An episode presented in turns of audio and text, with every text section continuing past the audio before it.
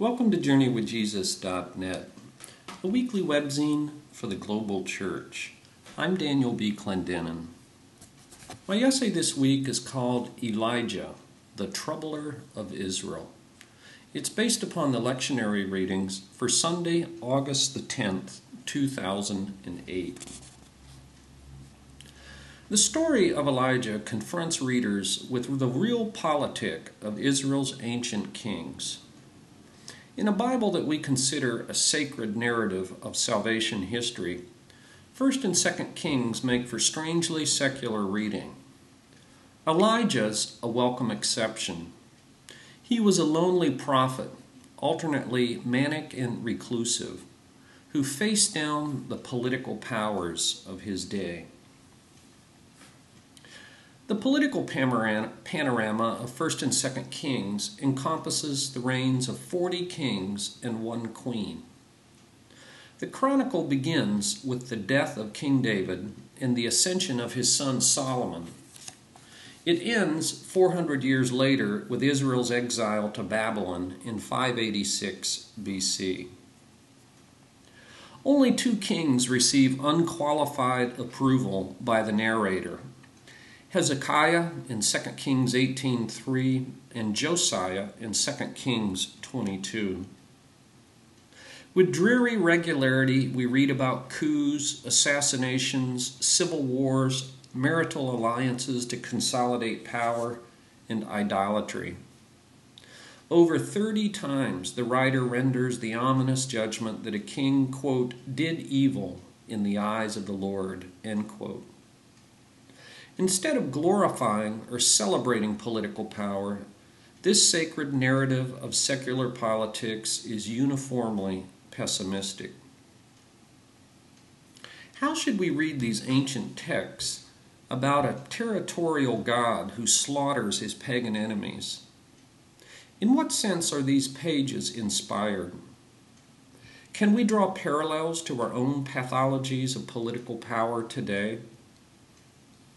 Is it possible to connect the politics of man with the politics of God, whether in ancient Israel or in modern America, Zimbabwe, or Afghanistan? In his recent commentary, 1st and 2nd Kings, the Reformed pastor Peter Leithart suggests that 1st and 2nd Kings are not merely historical, prophetic, or wisdom literature he reads them as gospel texts that inform our church experiences today. There's the inseparable interplay between a king's private life and his public office. Idolatry looms large in these stories, especially the guns, gold, and girls of Solomon.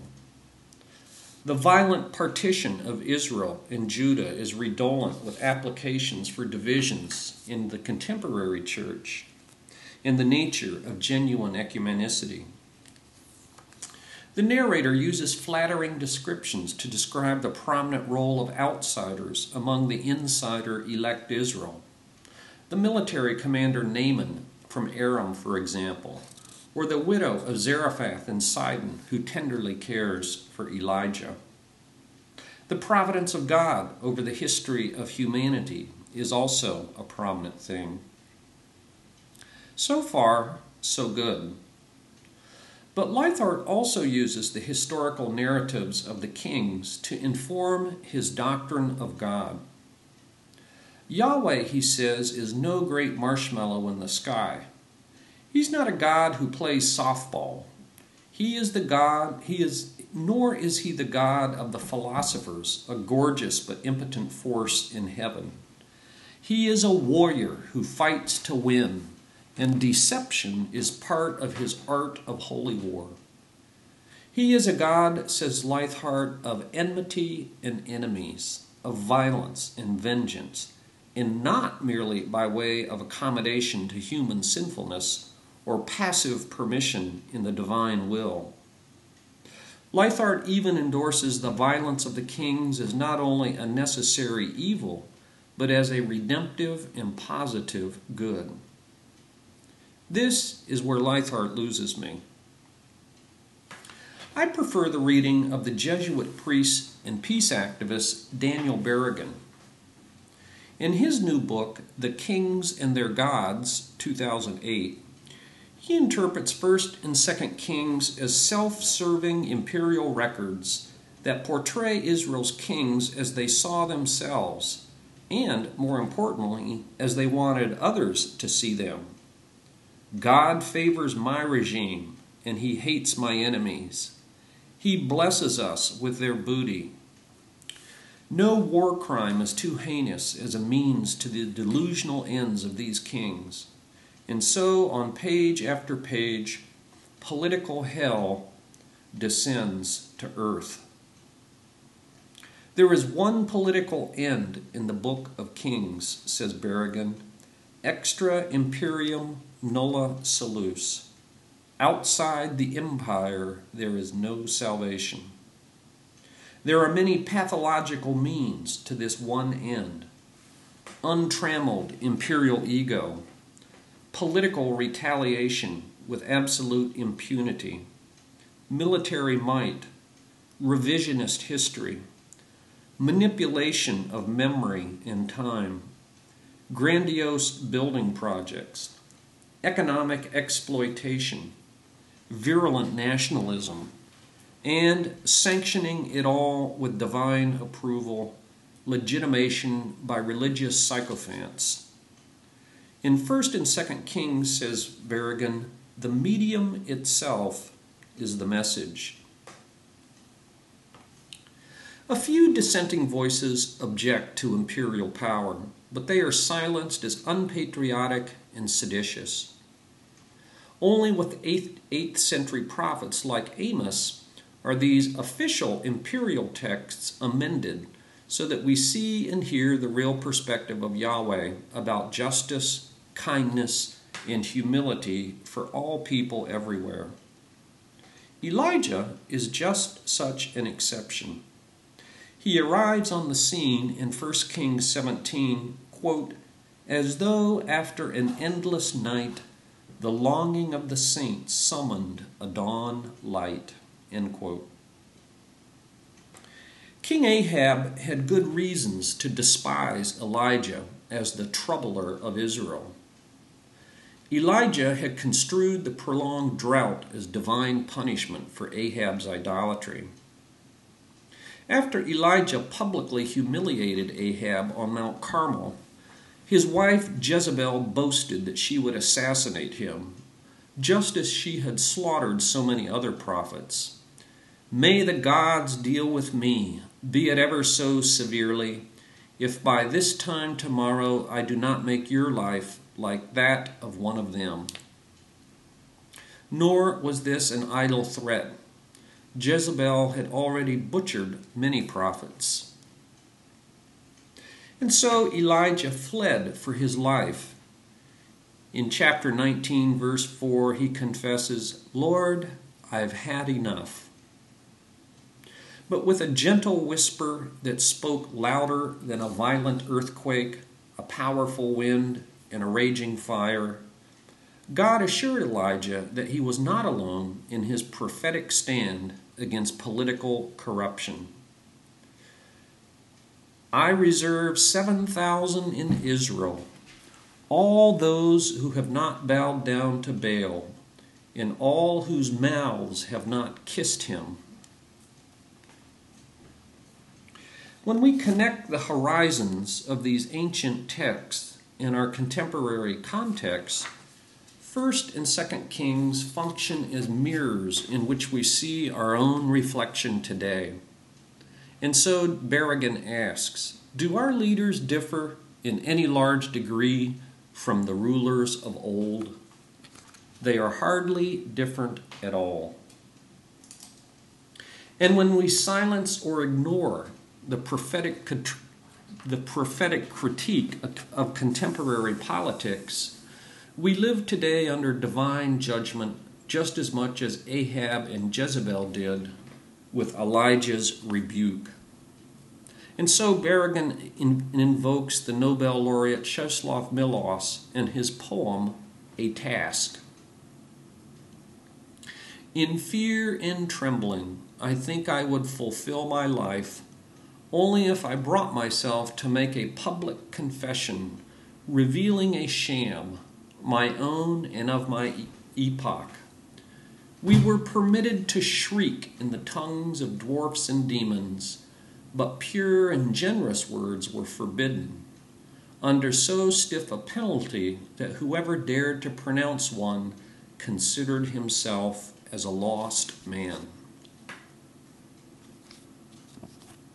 In her memoir, Things Seen and Unseen, Nora Gallagher recalls meeting Daniel Berrigan in the spring of 1986. When she asked how many times he had been jailed, Berrigan responded, Not enough.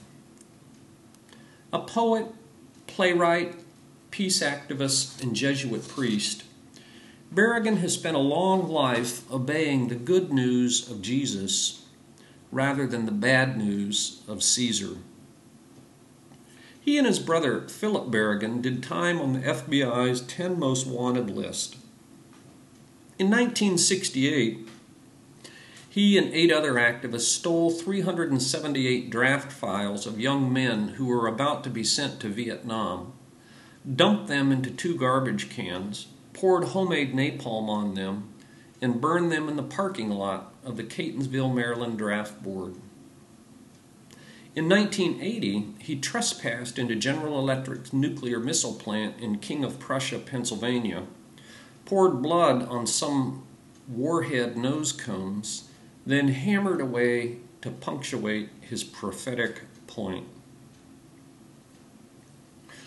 On the final page of his reflections on the kings and their gods, Berrigan thus challenges us, and I quote One must urge to his own soul first a firm rebutting midrash. Bring Christ to bear. Read the gospel closely, obediently. Welcome no enticements, no other claim on conscience. Mourn the preachers and priests whose silence and collusion signal plain revolt against the gospel. Enter the maelstrom, the wilderness. Flee the claim that would possess your soul. Earn the blessing. Pay up.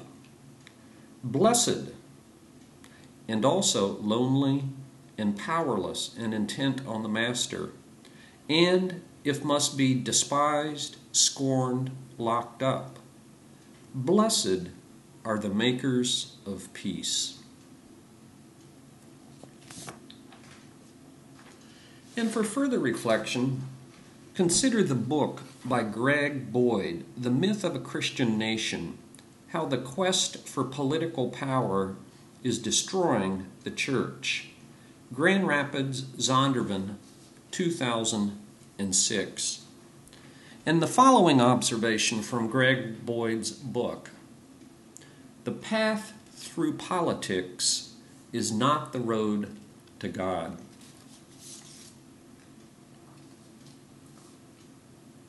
For books this week, I review the book by Daniel Berrigan, The Kings and Their Gods The Pathology of Power. Grand Rapids, Eerdmans 2008, 202 pages. Now 87 years old, age has not extinguished the fires of Daniel Berrigan. Death row, smart bombs, Iraq, and what he calls abortion mills still provoke his prophetic ire. These meditations reflect on the books of 1st and 2nd Kings and as you would expect, he draws parallels to our own pathologies of political power today. How should we read these ancient texts today? In what sense are 1st and 2nd Kings inspired?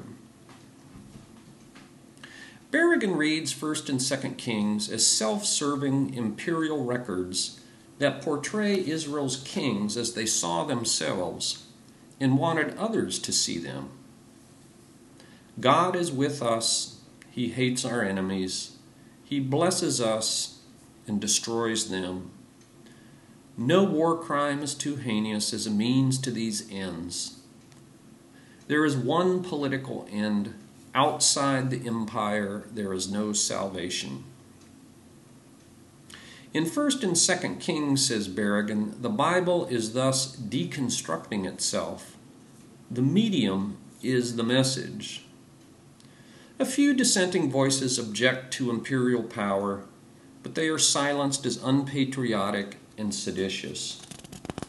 Only with the 8th century prophets are these official texts amended so that we see and hear the real perspective of Yahweh about justice, kindness, and humility for all people everywhere.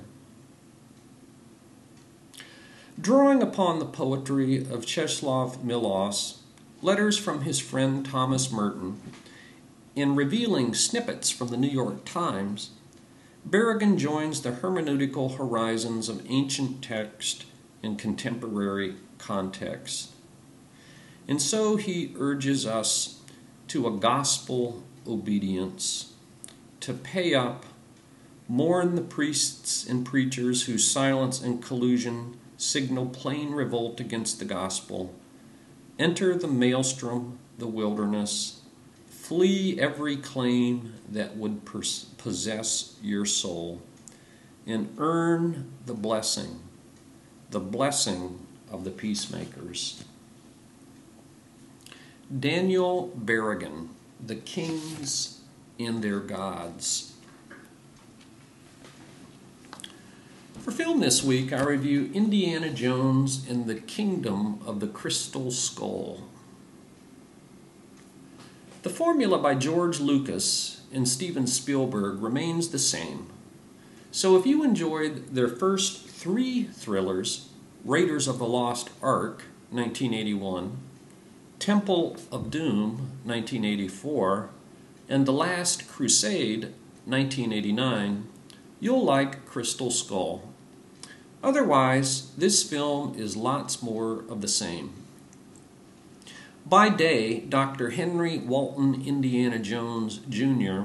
is a bespectacled professor of archaeology who lectures about extinct languages and exotic cultures. But his real vocation is as an ad- adventure hero who dons his famous fedora and wields a wicked whip. He still hates snakes, decodes treasure maps and mystical runes, outsmarts a Soviet agent named Irinka Spalko, played by Cate Blanchett, survives multiple disasters, endures British betrayal, and captures the sacred skull with its mystical powers which, of course, makes the gods very angry. He reunites with his lover Marion Ravenwood, played by Karen Allen, and takes her surprise announcement about her son, Mutt Williams, played by Shia LaBeouf, in stride. There are plenty of corny jokes for comic relief, lots of monkeys swinging from trees, and tens of thousands of vicious ants. You can only wish to look like Harrison Ford, who is now 65 years old. Indiana Jones in the Kingdom of the Crystal Skull. For poetry this week, we conclude our summer series of poems by John Donne. John Donne lived from 1572 to 1631. This week we've posted Sonnet 14, the opening line of which is very famous and might be recognizable to you. Batter my heart, three personed God. For you as yet but knock, breathe, shine, and seek to mend.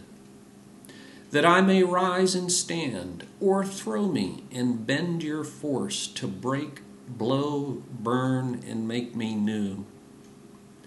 I, like a usurped town to another due, labor to admit you, but oh, to no end. Reason, your viceroy in me, me should defend, but is captive and proves weak or untrue. Yet dearly I love you and would be loved fain, but am betrothed unto your enemy. Divorce me, untie or break that knot again. Take me to you, imprison me, for I, except you enthrall me, never shall be free, nor ever chaste, except you ravish me. John Donne, Sonnet 14, Sonnet 14. Batter my heart, three person God. Thank you for joining us at JourneyWithJesus.net for Sunday, August the 10th, 2008. I'm Daniel B. Clendenin.